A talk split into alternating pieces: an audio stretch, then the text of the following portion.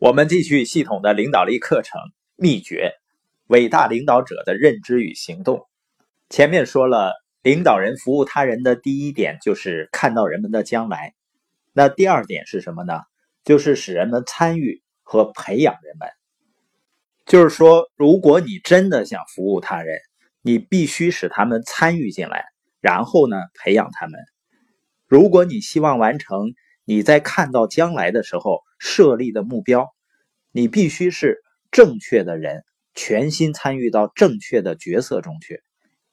你作为一个领导者所能成就的一切，最终取决于你身边有一些什么人。这一点是不是千真万确啊？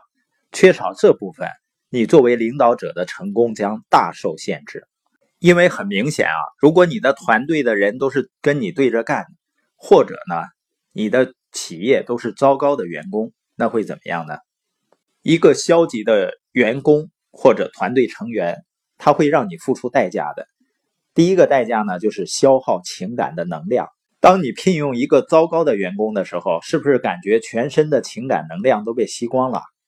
所以呢，如果你作为老板要招聘员工的时候，员工的状态是很重要的。我们在石家庄书友线下交流的时候，有一位李先生非常积极向上。我们在聊天的时候呢，他说因为受到我们播音的影响，所以呢决定从设计院辞职，他去中国最大的一家房地产公司去应聘。他说当时石家庄本地的去应聘的人很多，而且呢有不少人的条件呀。工作经验啊，工作经历都比他要好，但是后来呢，他被录取了，而且石家庄人呢只录取他一个，所以后来他问他那个领导为什么会录取他，他领导说啊，因为他看起来呢很有能量，很积极，很有状态。他说啊，实际上他的这种状态呢，也是因为听播音给他带来的。当然呢，在新的工作岗位上也面临了。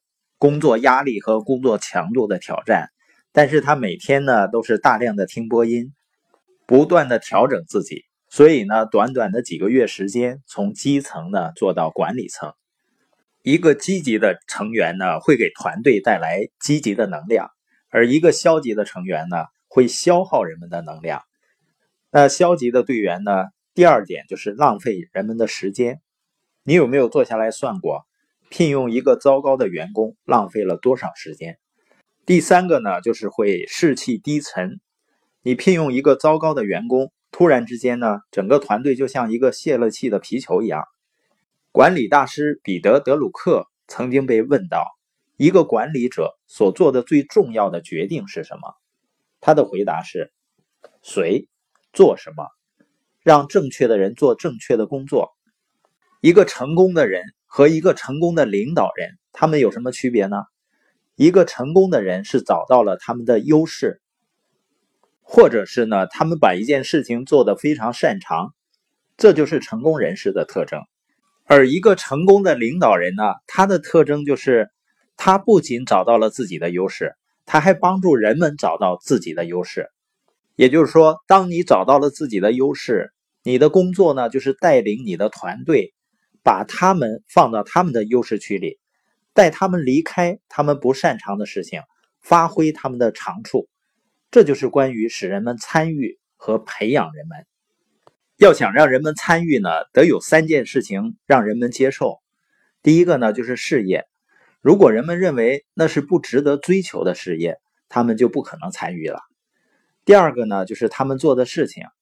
你不仅要使他们参与事业。他们要在这个过程中做什么也是非常重要的。第三点呢，人们必须接受领导者。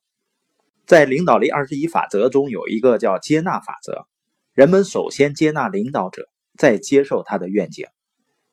也就是说，你怎么使人们接受呢？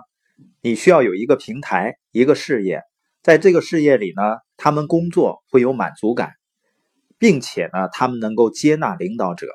接纳呢，包括双手接纳、内心接纳、思想接纳。他们只有接纳了，他才准备好用双手工作。他们愿意用心承诺。